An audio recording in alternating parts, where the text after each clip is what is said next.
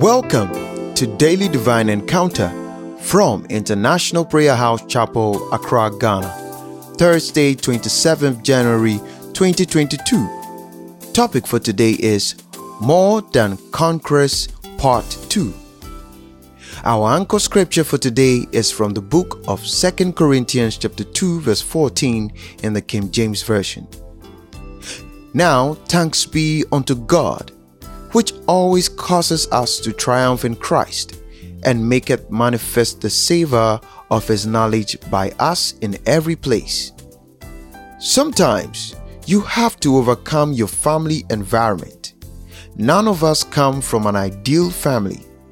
We all experience things like rejection, physical, emotional, verbal, or sexual abuse, poverty, rage, drug addiction, alcoholism, divorce, etc.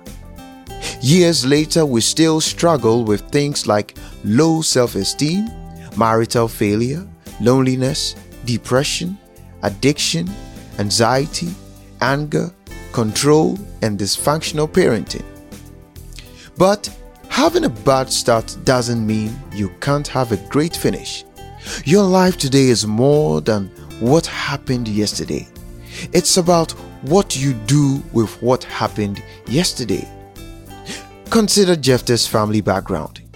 He was born to a prostitute, kicked out of the house by his brothers, robbed of his rightful inheritance, disappointed in religious leaders, a refugee and rebel living in a cave. Judges chapter 11. But unbowed, he defied defeat trained a motley militia of rejects, delivered Israel from their enemies, and made it into faith's hall of fame with Abraham, Moses, and David.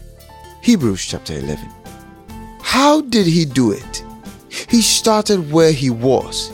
He took what he had and he did what he could.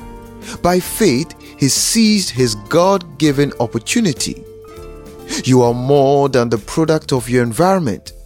Whatever happened back then, you are now a new person. The old life is gone. A new life has begun. 2 Corinthians chapter 5 verse 17. Live in the new and renounce the old. You have already won a big victory. For the spirit in you is far stronger than anything in the world, your environment. 1 John chapter 4 verse 4.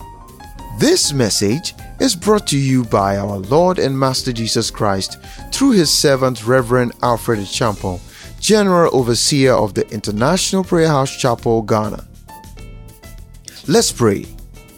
Heavenly Father, help us to stand complete in our victory in Christ Jesus, knowing that if Satan could not prevent us from becoming born again, then he can't prevent us from fulfilling God's plan for our lives in Jesus' name.